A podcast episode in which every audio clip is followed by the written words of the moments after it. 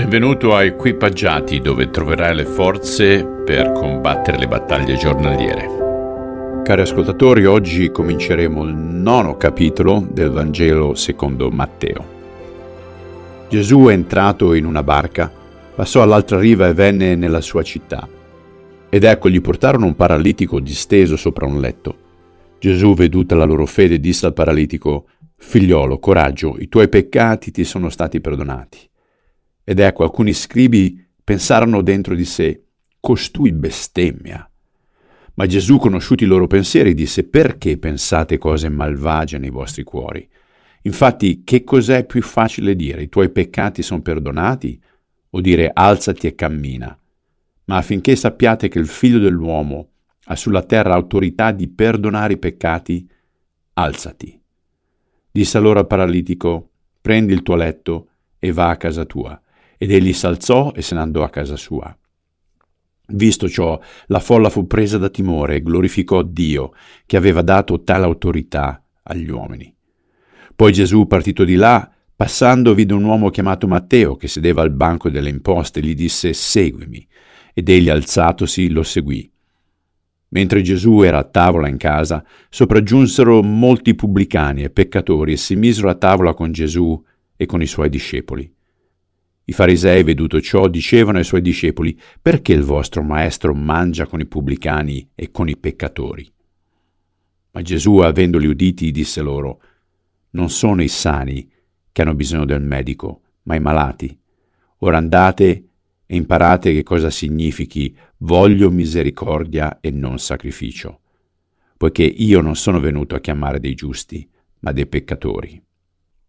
Allora si avvicinarono a lui i discepoli di Giovanni e gli dissero Perché noi farisei digiuniamo spesso e i tuoi discepoli non digiunano? Gesù disse loro Possono gli amici dello sposo fare cordoglio finché lo sposo è con loro?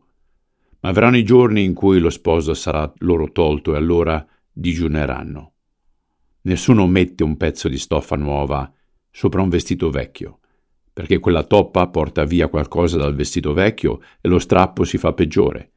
Neppure si mette vino nuovo in otri vecchie, altrimenti gli otri scoppiano, il vino si spande e gli otri si perdono, ma si mette il vino nuovo in otri nuovi e l'uno e gli altri si conservano.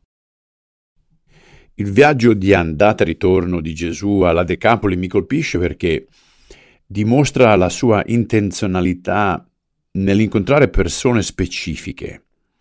Anche se comportava un viaggio di 15 miglia attraverso il lago più una camminata di 10 miglia in ogni direzione. Non sembra che abbiano passato la notte nella Decapoli poiché la gente del paese voleva che se ne andasse prima che causasse ulteriori danni economici.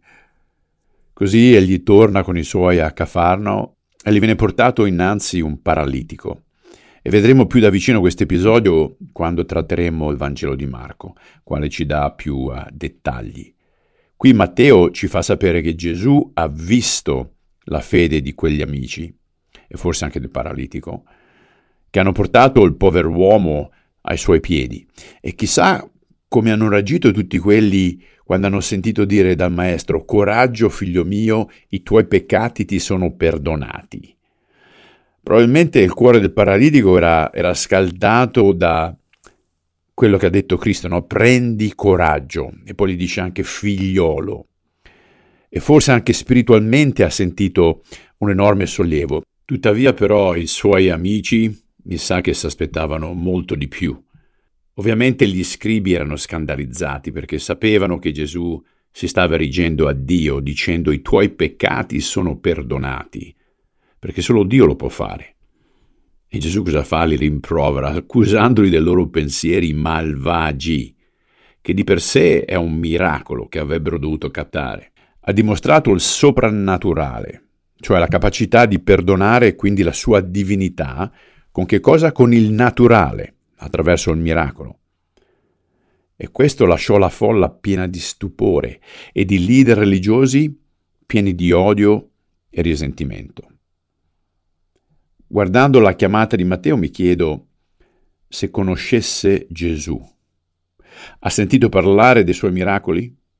Ne ha assistito forse ad alcuni? stava seguendo a distanza. E me lo chiedo perché, perché proprio come nel caso dei pescatori, Gesù lo chiama e lui segue senza domande. Per di più invita a cena i suoi amici malvagi e deplorevoli, perché anche loro possano incontrare il Maestro. Uso questi termini con sarcasmo perché questo è esattamente ciò che vedevano i farisei in quelle persone. Ancora una volta Gesù coglie l'occasione per rimproverare gli scribi e i farisei dicendo loro di rivedere le scritture, poiché loro, ritenendosi giusti, rifiutavano di stare in compagnia di pubblicani e peccatori. Per questo Gesù dice che è venuto per chi si rende conto d'aver bisogno di un medico e non per chi si crede d'essere sano. Questo è il triste stato di molti di oggi, la cecità. Che ce ne si renda conto o meno siamo tutti afflitti da una malattia mortale chiamata peccato. Alcuni avvertono i sintomi e li ignorano sperando che svaniscano, altri cercano di curarla con il proprio rimedio altri addirittura la negano completamente e pochi arrivano a realizzare che esiste una sola cura, il sangue del nostro Salvatore. Io dico spesso che Cristo non è venuto per rendere buoni i cattivi, ma per rendere vivi i morti.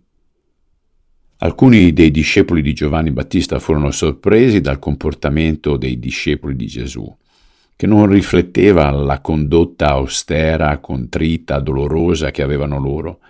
E Gesù gli diede due esempi per indicare che c'è un tempo per i banchetti e un tempo per la tristezza, così come un tempo in cui il nuovo prende il sopravvento sul vecchio.